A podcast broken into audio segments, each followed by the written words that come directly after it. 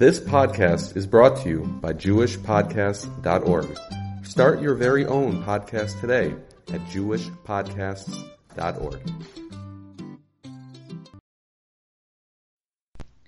Hello everyone, and welcome back to Enriching Relationships in a Torah Home.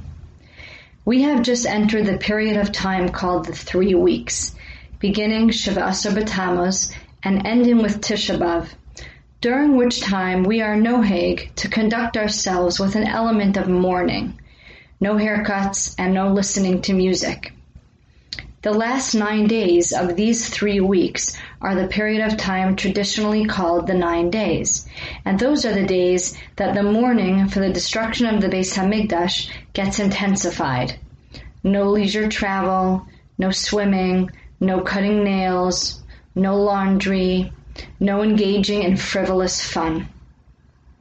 Historically, what happened on Shiva Asar B'Tammuz is that the walls of Yerushalayim were broken into, and for the following 3 weeks, the Goyim plundered, killed, and ultimately destroyed Yerushalayim. The culmination of this tragedy was the burning of the Beis HaMikdash on Tisha B'Av, and then B'nai Yisrael being led into exile, into Galus. As wives and mothers, how can we incorporate the atmosphere of this time period into our daily lives in a way that is practical and that taps into the sorrow we are supposed to feel? See, there are different ways to respond to a tragedy. Some people get sullen and distant, others may cry, some may get frightened, while others may get anxious.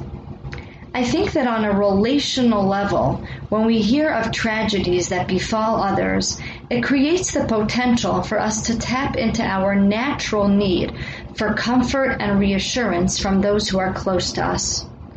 Suddenly, we may want to reach out to a loved one, get comfort from a dear friend, share the moment with those we care about.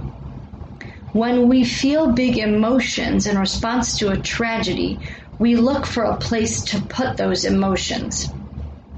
What this can translate into is feeling a heightened sense of appreciation and protection for those we hold dear.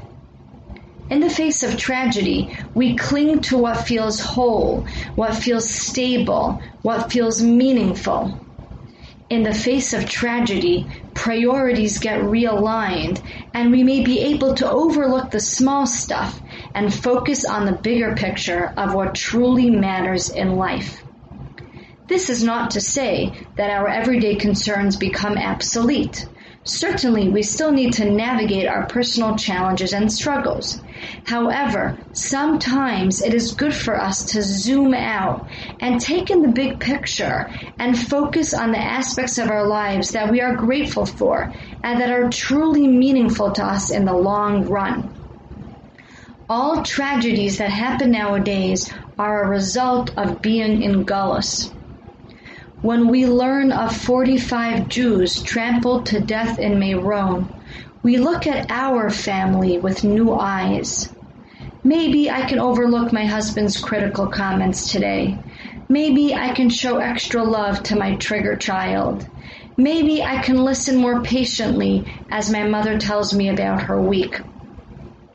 When we hear of a building collapsing in Florida, we look at our homes with new eyes. Maybe it's okay that the kitchen is a bit small, that the couch is a little tattered, that we could use another bathroom. Maybe for today, I will just be grateful that I have a home with living people inside of it. What this perspective can do for us is it can bring more joy and peace to our everyday lives. When we remember the korban and we see the korbanos happening in our generation, we can reach out to those closest to us, pull them even closer, and silently tell Hashem, "Thank you for giving this all to me." And then we can face each day with a newfound sense of serenity as we delight in the everyday joys and struggles of living. Let's work to make these 3 weeks our last 3 weeks in Galus by each of us in our own small way being more present and grateful for the families and lives that we lead. L'shana haba b'Yerushalayim.